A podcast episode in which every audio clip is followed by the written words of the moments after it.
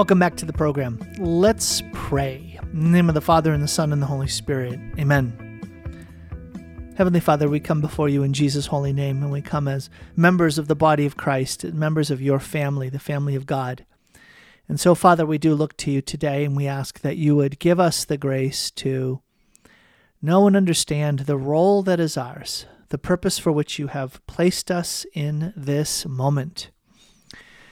And, and Lord, just bless me as I share to, to be open and honest, to, be authentic, and um, uh, to, to share in a way that will be a blessing to those who hear.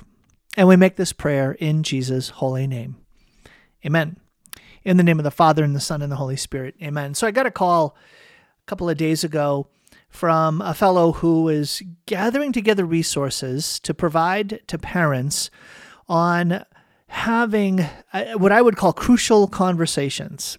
Right? Crucial conversations. There's a, a book called Crucial Conversations. And if you talk to business consultants on forming uh, supervisors and effective managers and great leaders, they know how to have crucial conversations. They're not afraid to step in and address someone or a team regarding something that is critically important. It's holding back mission accomplishment. It's slowing down. It's um, it's leading to brokenness on a team or in an organization. So the ability to have crucial conversations, to do it gracefully, to do it well, is a skill that takes time to develop. And it's one of those skills that often gets refined through attempts that fall short.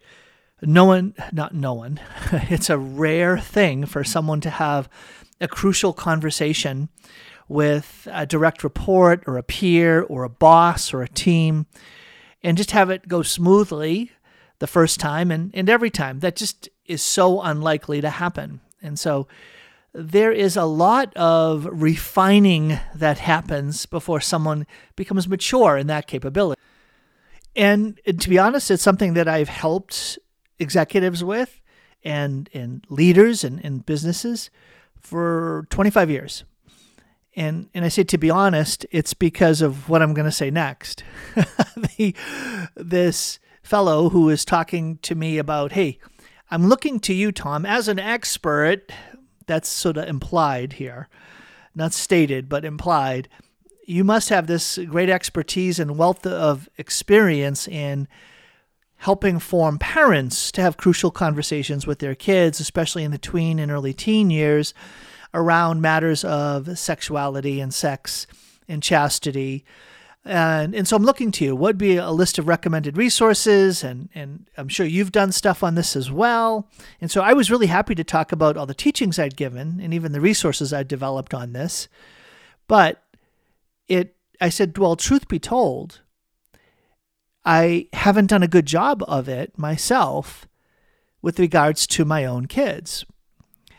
And it was one of those sort of, you know, like exposure moments. Right? So I I I could try to dance for you and say, "Well, I've got an excuse for why I have had a harder time and not been successful with crucial conversations with my own kids in these matters if I had to first like say, oh, what's my excuse? Well, my oldest four children are girls, and so those sort of fall more into Carrie's domain. Did you like how I did that? but it's true. There is a way in which uh, those kind of conversations do fall more appropriately to the mom. But now I have two sons, a 15 year old and a 14 year old no, 16 year old. Ooh, I got to get that right. A 16 year old and a soon to be 15 year old. And even though I've danced around and skirted the issues, even though I have put them in front of good speakers and put them into situations at like retreats or conferences or online resources, the sit down and have an honest, clean, clear communication about things like pornography or masturbation or internet use or uh, being pure, modest, and chaste and self controlled and fighting against lust and things of that nature, I have not had those crucial conversations. And so to be able to just sort of say that out loud, that's not an easy thing. Um, and yet, I started to stop and say, well, why? What what makes me comfortable having crucial conversations with adults, with successful executives, with CEOs, with business leaders, with other members of the church community. But when I move into the the like the the circle of relationships that are the most important to me in, in my life, my own immediate family, why is it that I have settled for less? Why have I, here's the word, passive. Why have I been passive when it comes to having those conversations in that environment? And it really got me thinking about this at a in a way that was sort of refreshed. It it it brings up some themes that are really important in my own life and ministry, in my own sense of call and mission, uh, in serving uh, Catholics and and the wider community of faith over the you know past 32 years now and that is recognizing the call of the moment you know when i when i give talks one of the ways that i would typically begin if it was a new audience is that i would say to the folks that are here i, I, I i'm praying that you have a sense of expectant faith. Expectant faith that the living god is not only present in this moment but has been awaiting this moment. And then, then I raise the, the, the drama bar a bit, not not a bit, but quite a lot, and I, will point to an, an individual, and I'll just say not just to the crowd, but to you. What's your name? And and what I'll often do is I'll I'll say, Lord, just give me a nudge, give me a little uh, inkling, give me a, a sense of who it is you want me to call out. So that raises it up even more. And because I'll say that to the person say, what's your name? And then, you know, Karen or Jim or Bill or whatever. And I'll say, look, uh, I, I felt drawn to, to say this to you that from all eternity, God has been gazing down upon this moment, this night in your life, for He has assigned, He has associated a blessing an encounter, a breakthrough, a breaking into your life in order to communicate a grace to you, a blessing to you that and, and that's what's at stake in this night.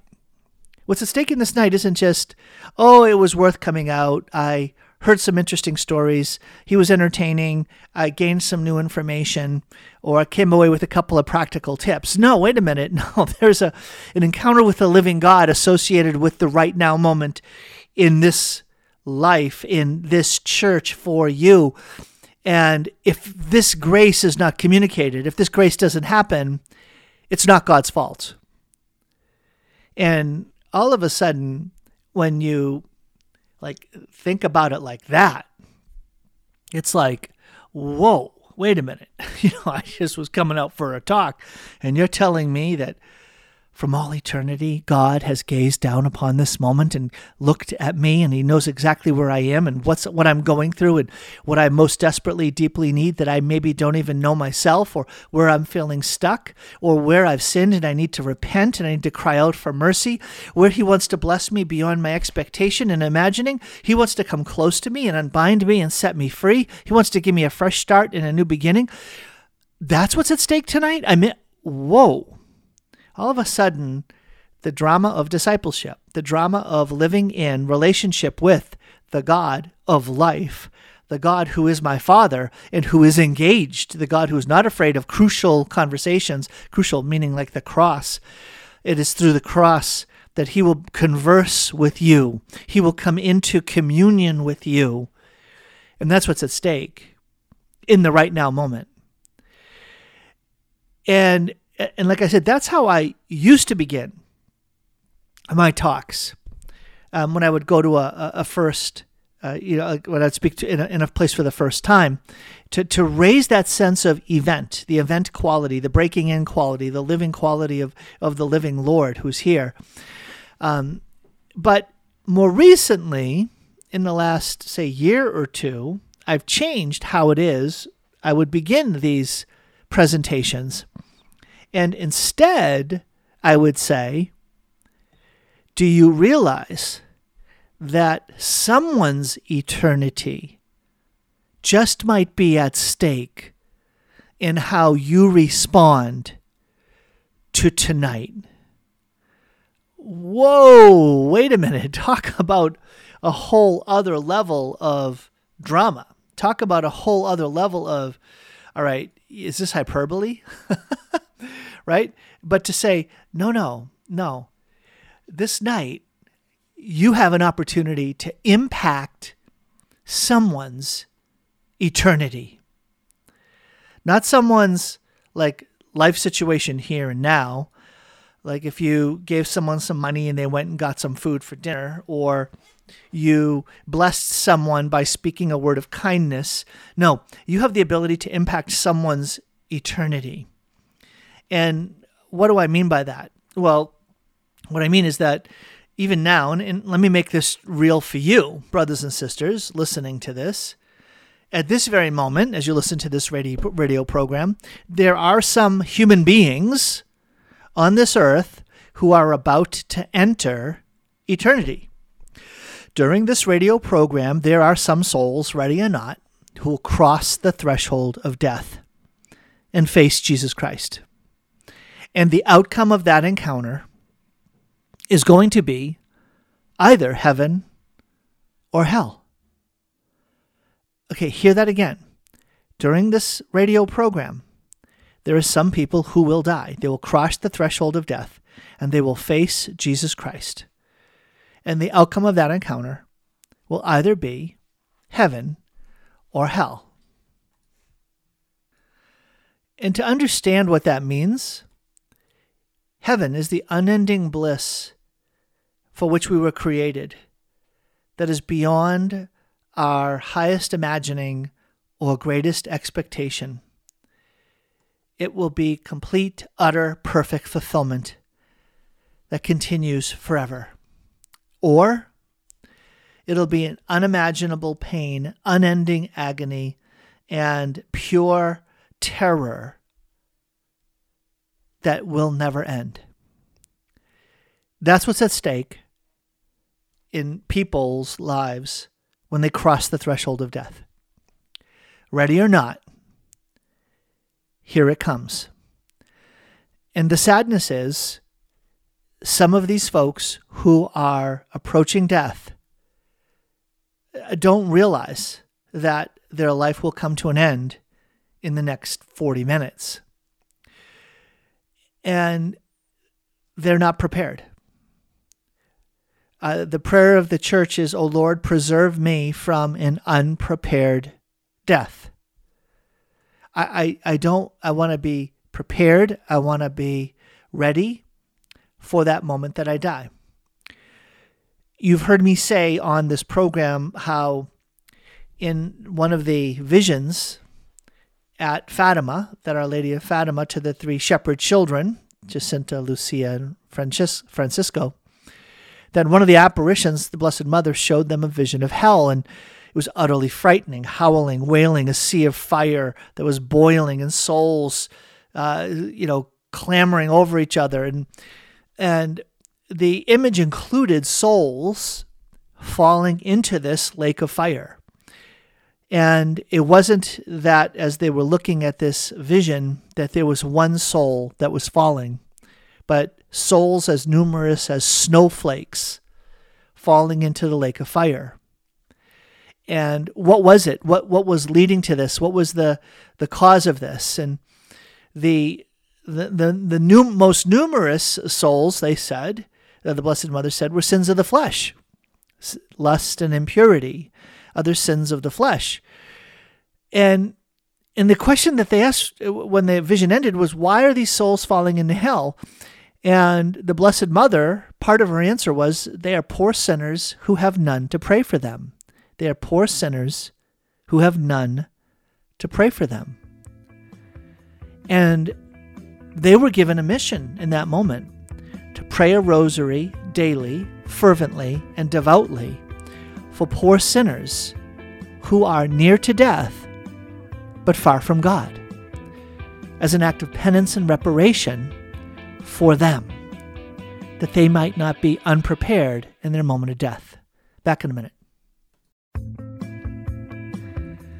Welcome back to Sound Insight. This is Tom Curran. Well, not not not a very fun talk today, huh? But an important one. Not an easy talk today, but a crucial one. A crucial conversation that I'm having with you because of a uh, an easy conversation that I had a couple of days ago that became very convicting to me about the need that I have to be off the sidelines of passivity and to get in the game and to have crucial conversations with my young men, my boys who are young men. And and I'm sharing this with you because it is so easy to come up with excuses about well why haven't I been doing this all along? And I tried out the excuses on Carrie, none of them worked.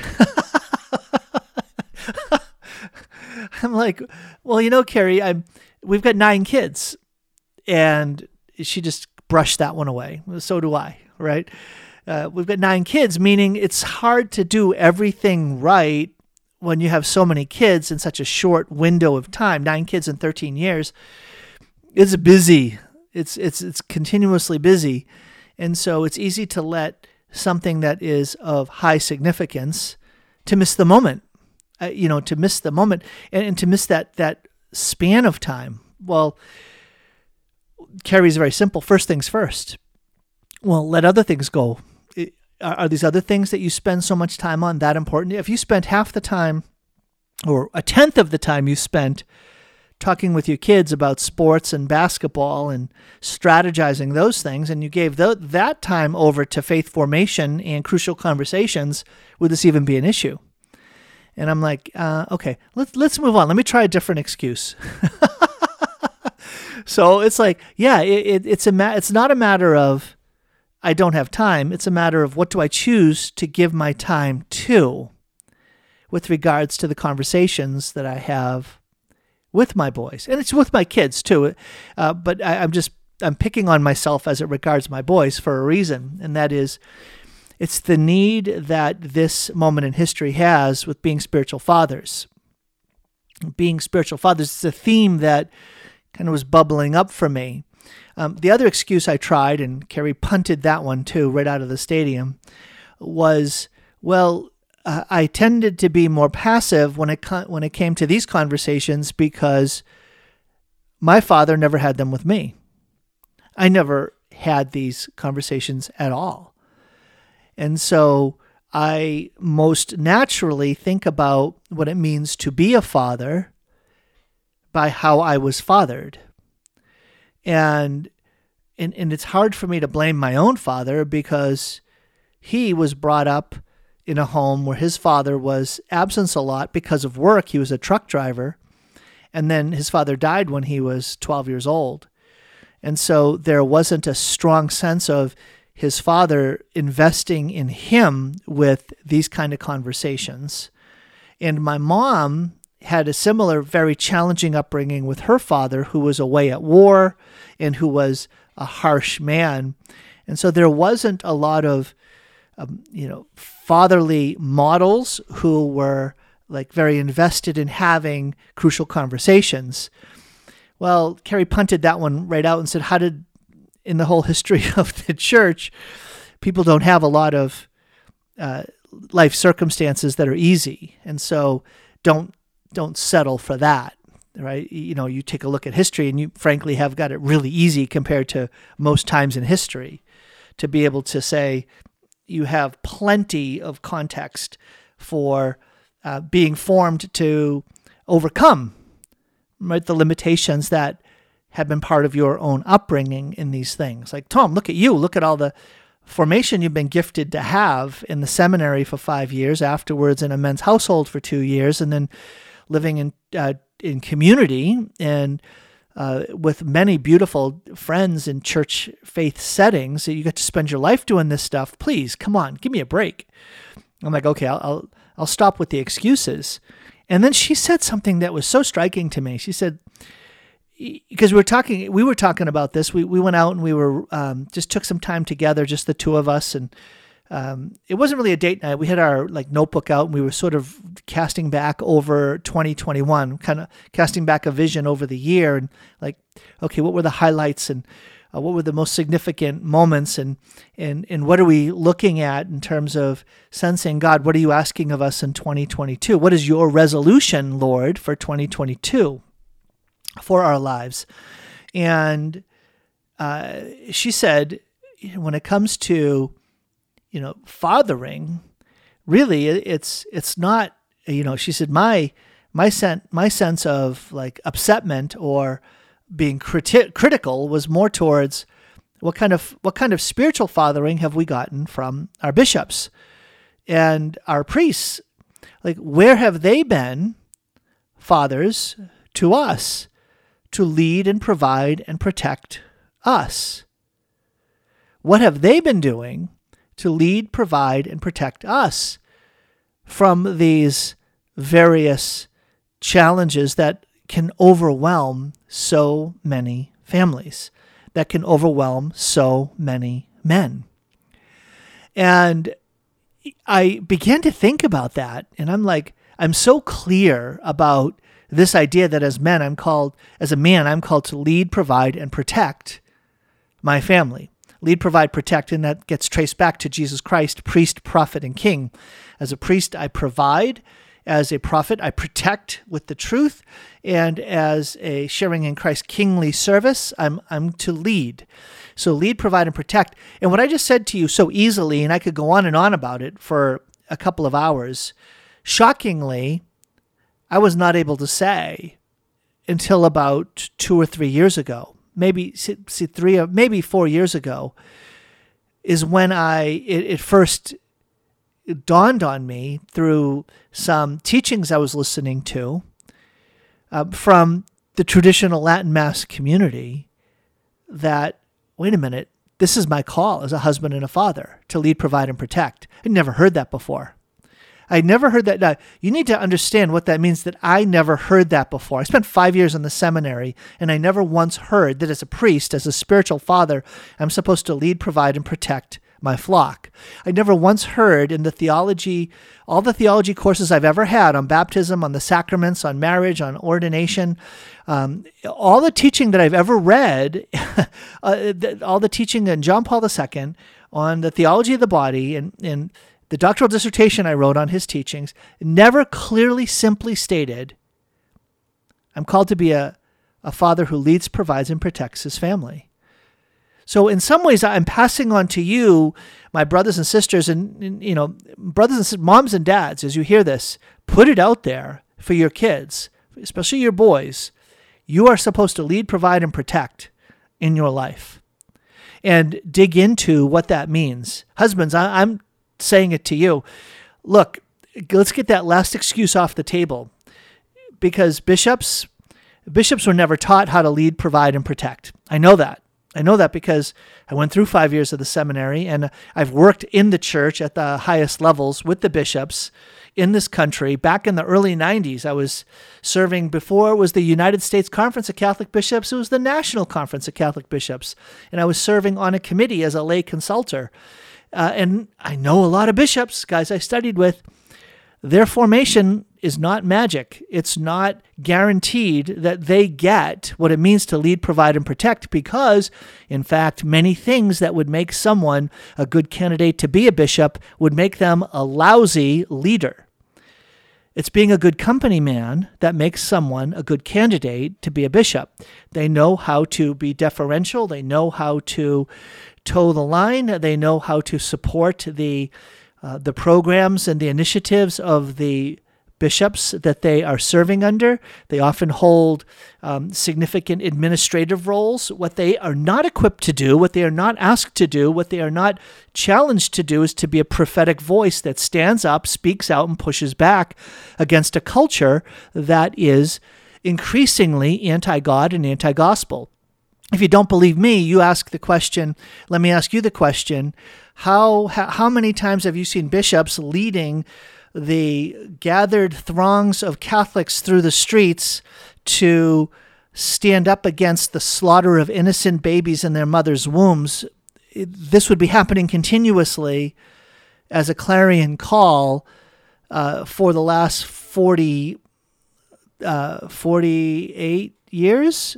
If this was more seriously considered, how about standing up against no fault divorce or against contraception or against uh, same sex uh, marriage and false understandings of marriage? How about against gender ideology? How about against, how about against, how about? Where are the prophetic voices speaking up and saying, Catholics, stand up because this is the truth and the truth will set us free? The truth is protection. You want protection against destructive ways of living? Speak the truth. The truth is entrusted to us by God. This is our call. We have to do this. We have to do this. We must do this. Why? Let's go back to that vision. Souls as numerous as snowflakes are falling into the lake of fire, falling into hell, because they're poor sinners who have none to pray for them. They are near to death but far from God. So pray a rosary every day and make acts of penance and reparation for these poor sinners, so that as they approach death, often unprepared, often unaware, or spiritually trapped in mortal sin. What about us? What can we do for them? Do we have any sense of compassion or solidarity, any sense of burning concern about the state of their souls as they approach death? These poor sinners. Why aren't we why aren't we doing something about this? When that's really what's at stake.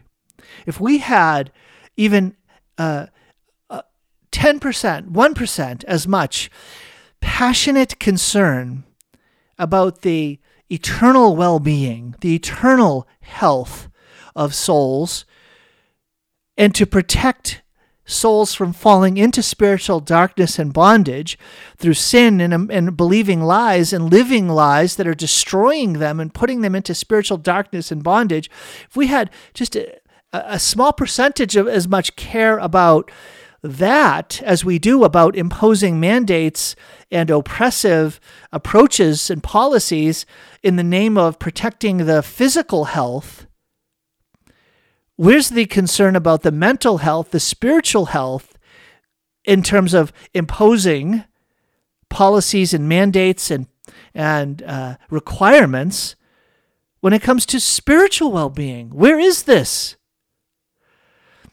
And so we're just too passive. We are too passive. Uh, why are we so afraid of crucial conversations? Why are we so afraid of being part of the work of Jesus Christ, being part of Jesus Christ's own efforts to save poor sinners from falling like snowflakes into hell? And this is one of those moments, right? Christ is passing by. Christ is passing by. And are we going to miss this moment or are we going to respond? Are we going to miss the moment or are we going to respond? I was, uh, I had shared this with you when I came to that movie, uh, that uh, Finch, and it was, uh, I wish I'd done more with the time I had. I wished I'd done more with the time I had. Uh, I, I don't want I don't want to live like that, and I don't want to die like that. And I hope you don't either. I, I, I don't want to do more with the time that I had. I want to live all in with the time I have. And here we are. It's just, what, two days before Christmas. And we can do something about this because we're part of the communion of saints. We're part of the body of Christ, the communion of saints. Now, it's not just capital S saints, the saints in heaven. It's not just the communion that exists, the union that exists, the spiritual union that exists between those that have gone before us in faith and are, sharing in the life of God in heaven, those that are in purgatory and being purged and purified, and, and the union that we share with them through being part of the body of Christ here on earth. It's also the communion of saints that exists among all of us who live life here on earth. There is a union that exists that is important. It means a lot. And what And what's required is for us to step up and to be willing to play our part. I'm going to read from, okay, here's a book that I'm guessing not many of you have read. Um, here, I'm going to read the whole title. okay, you ready? The whole title of this book is Theodrama Theological Dramatic Theory, Volume 4 The Action. There you go. It's by Hans Urs von Balthasar. Theodrama, which is it's the this actually comes out to be volume 11 of a 16 volume series plus an epilogue uh, that Hans Urs von Balthasar wrote about the uh, reflecting upon the uh, the concept of beauty and the teaching of the church, uh, the revelation of God as true, good, and beautiful, um, in all of these volumes. And so this is the second part of the of the um, the glory of the Lord. This this great work of uh, von Balthasar. So this is in the second part of the of this three part work. And in the fourth volume of this second part is called The Action. And in this section of The Action, he reflects on the power of the communion of saints, the power to impact each other, to uh, influence what happens in each other's lives. And it's not just his thinking, but he draws from uh, great church fathers and others who have reflected on this. And um, when we come back from the break, I'm going to read uh, a bit of just a just a, a, one page, less than a page, that is incredibly powerful, and and I think you'll be stirred by it in a minute on Sound Insight. Please stay tuned. Welcome back to Sound Insight. This is Tom Curran. It's great to be with you today, and I'm, I'm reflecting on a couple of conversations I had. One with a guy who called me and said, Hey, Tom, resources for parents on having crucial conversations with their kids around matters of sexual identity, sexual morality, uh, those issues, chastity, theology of the body, things like that. Because, boy, so few parents are really equipped to do this. And I thought, wow, I felt convicted because it's easy for me to teach others about it than it is to do it myself. And so, uh, that was one conviction. And I was talking about it with Kerry the next day. This was this would have been two nights ago, and um, and she basically uh, was able to swat away all my excuses and rationalizations for why I wasn't doing it, and basically was up your game, Tom. And so I've been reflecting on that and ended up reading this in von Balthasar, this really beautiful section about the important ways that we impact each other. This is really where I'm going here is that we affect each other. And, and the Lord does assign for us a part to play. And don't doubt that, that we have a part to play to impact each other's lives. So I'm going to read this about the communion of saints and get ready to be stunned by it. And then I'm going to circle back around to not just that spiritual way that we do this, but I'm going to come back to the call that we have to be spiritual fathers, uh, to be fathers who are willing to step up, speak out, even and to overcome passivity and awkwardness, to to to be willing to do what is necessary if we're going to fulfill our call. Okay. So this is from von. How far does the power of intercession for another person extend? How far can we act on behalf of someone else?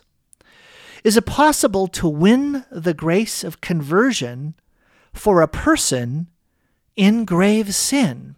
Okay, these are great questions. How many times do I get people who say, I'm praying for this child of mine, this loved one, this sibling, this parent, this, this grandchild who is far from God, right? Near to death, but far from God. But how about just far from God? How far does the power of intercession for another person extend? How far can we act on behalf of someone else? You realize that that's what we're doing. We're standing in their place. We're acting on their behalf when we intercede. Is it possible to win the grace of conversion for a person in grave sin?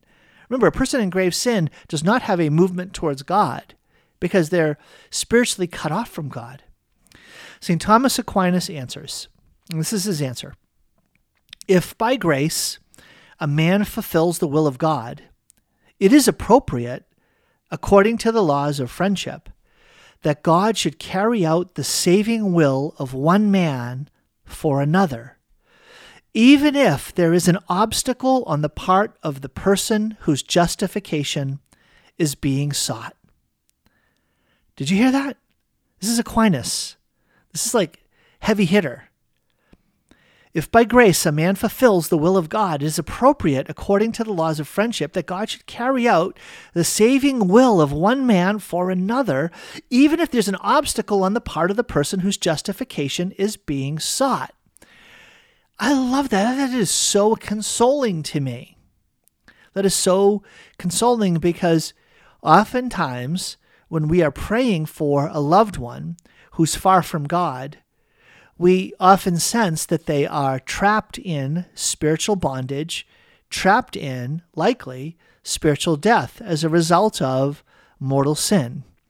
And even though we can't read their soul, but just lis- lo- listening to them and um, listening and looking at their behaviors and attitudes, uh, we sense and see the darkness, the bondage, the stuckness, the the, Laz- the, the Lazarus dead in the tomb like quality of their lives.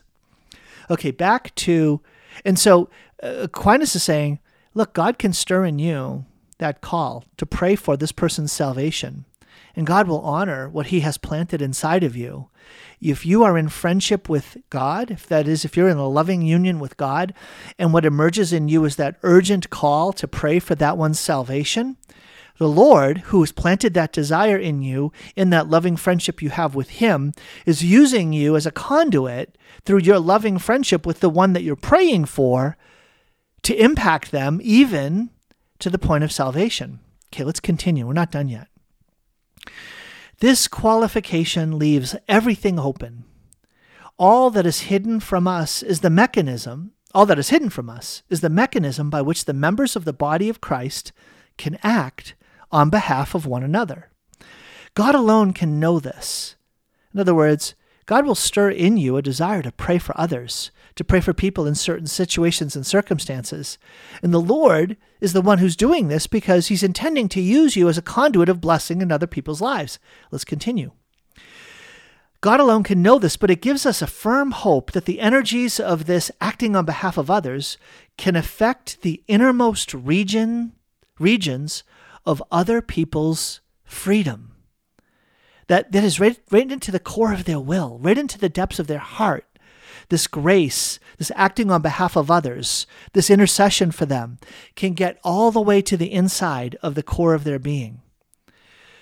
It is clear that the Acts of the Apostles makes a close connection between the martyrdom of Stephen and the conversion of Saul, a connection pointed out by Augustine on several occasions. Paul was profoundly convinced of the fruitfulness of his work and sufferings for his communities and for the church as a whole. So there we're seeing a scriptural some scriptural examples of how Stephen's martyrdom was intimately connected to Paul's conversion and how Augustine sees uh, Augustine pointed uh, to that as well as Paul's own sufferings and were fruitful in the communities for which he labored. This highlights, this is again from Balthasar, one of the fundamental elements of Catholic traumatic theory, even, of it, even if its way of working remains hidden. There is, in principle, no limit to the possible influence of one member upon another within the spiritual community of goods, both in space and in time. Let me hit let me say that again. There's in principle no limit to the possible influence that you can have on the life of the one that you hold dear within this spiritual communion of persons, this spiritual communion, this communion of saints, and the community of goods that are part of the treasury of the church that exists in space and time. And then he quotes Charles Journet, who says this a particular movement of grace that saves me from some profound danger can have come from the loving act yesterday, tomorrow, or 500 years ago of an entirely unknown person whose soul stood in a mysterious relationship to mine, and which thus found its reward. Okay, did you hear that? Let me say that one more time.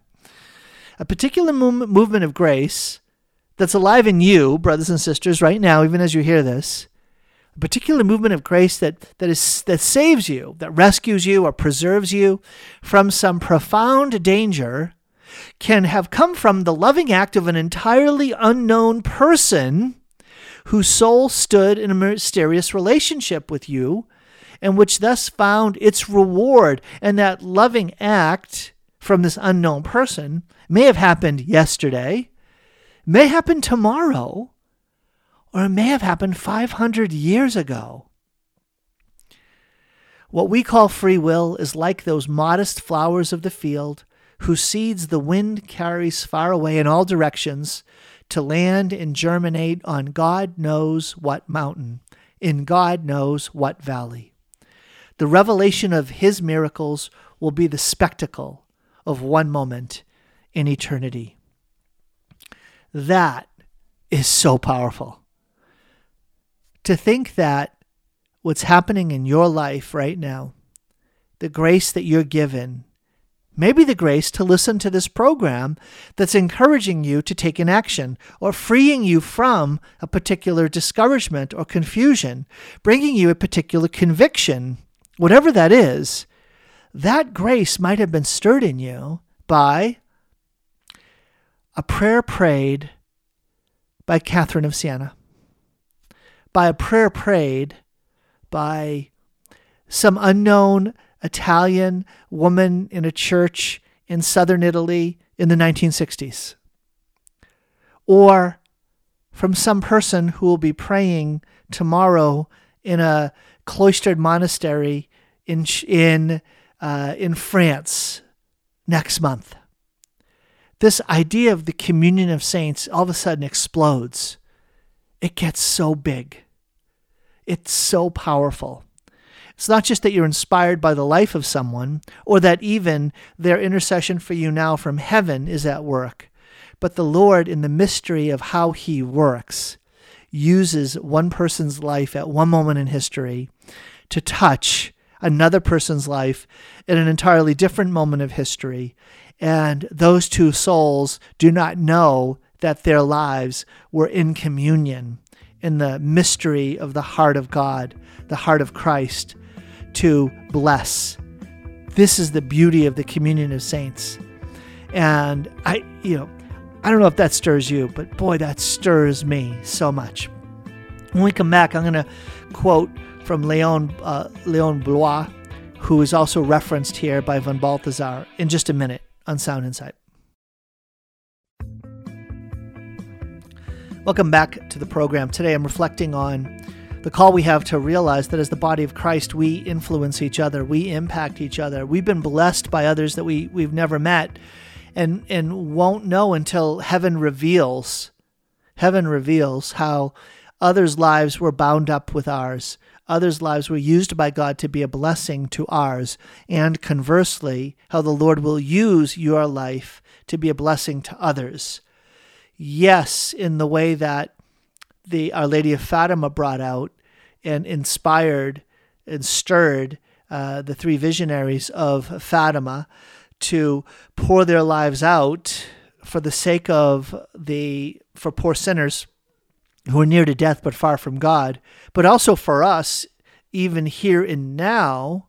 Come on, come on now for us here and now who are called to stand up, speak out, and push back. Us, we who are called to, to, to stop being passive as men in our own families, but to step in and have crucial conversations so that we will be leading, providing, and protecting in the way that God intends. We need some grace. We need some mighty graces to break down those walls of passivity, those walls of indifference, those walls of awkwardness, those walls of excuses that distract us, that divert us, and that disperse us from fulfilling the call. Let me give this quote from Leon Bloy. Again, it's quoted in this book by Hans Urs von Balthasar. You don't have to go get the book. Please don't. it's uh, not that it's a bad book, but that uh, a couple of good quotes doesn't mean that the book is going to be easily accessible. It's volume four, and so you really need to read volumes one to three, which uh, you, you, just leave it alone. Go move on. Uh, if you have a serious interest in like uh, theology, deep theology, then okay, go ahead. And they're at Ignatius Press. But anyway, so here's the quote. So speaks Leon Bloy. Elsewhere, he says, Every human being who performs a free act thereby projects his personality into infinity. Wherever and whenever it occurs, an act of love, a moment of genuine compassion, sings the praise of God from Adam to the end of time, heals the sick, consoles the despairing, quiets tempests, frees prisoners, converts the unbelieving, and protects all mankind. Wow. Did you ever think about your life like that?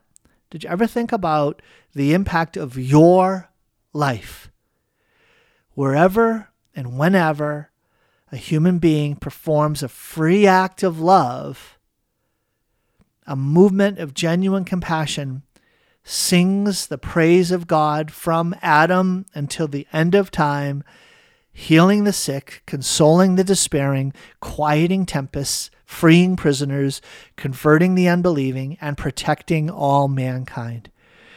So we all, we all can do this. In fact, von Balthasar continues a few pages later, and the last thing that he quotes Aquinas one more time to, to ground this idea.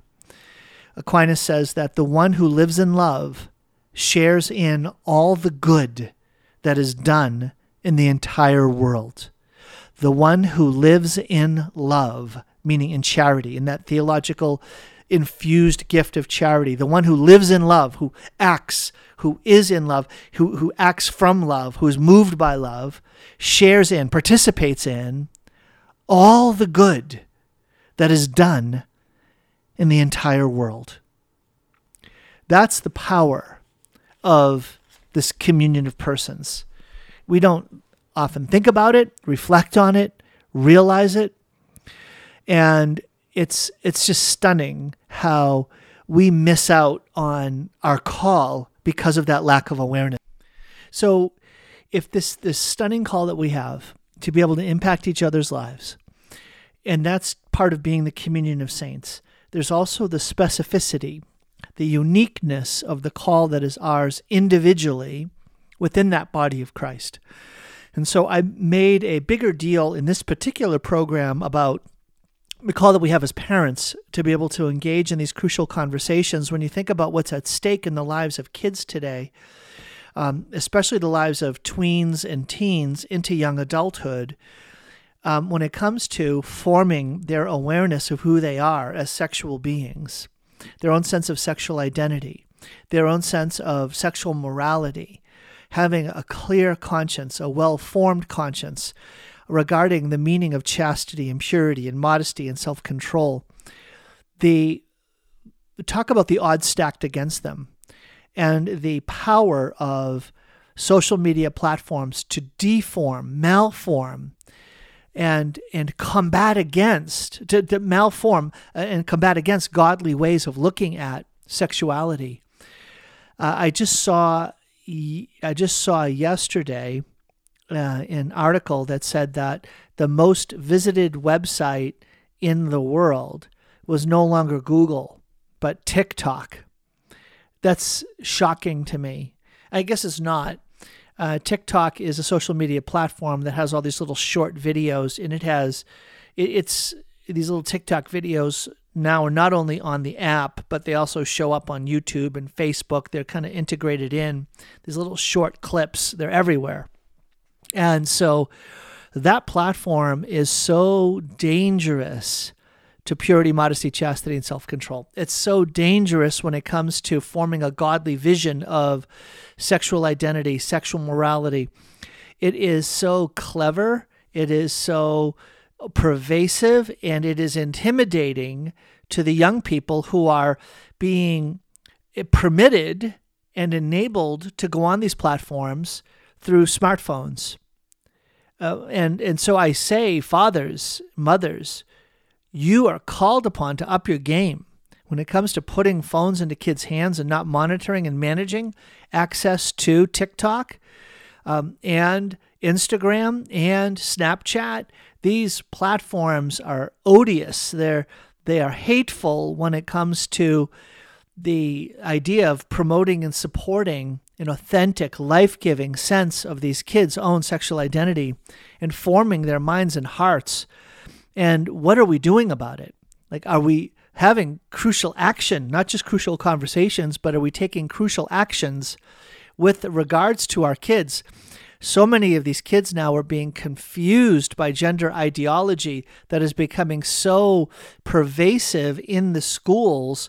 So many kids are just being led into confusion, discouragement, depression, anxiety, oppression because of the waves of this stuff that washes over them. And you can imagine how clever it is. Well, these kids are hitting puberty and they're hitting this sense of it feels awkward, it feels weird. I don't don't really feel good uh, in my skin. I don't really feel good about myself. And then to have that be interpreted as, well, you know what? Maybe that's a sense of confusion about your authentic gender. And this gender ideology will come rolling in and lead to these kids being bound up by dark, oppressive ways of seeing themselves. And what are we doing about it? What are where are our spiritual fathers? Where are our spiritual fathers? You want to you want to protect your your your sheep. You want to protect your students in grade school and in high school. Focus less on on mandating uh, uh, medication paths and focus more on spiritual medication against more immorality and dark evil paths that are leading kids to depression and self harm, suicidal ideation, depression, taking actions uh, and making decisions about their own lives and bodies that will lead to hormone treatments and mutilation of their own God given uh, physical being.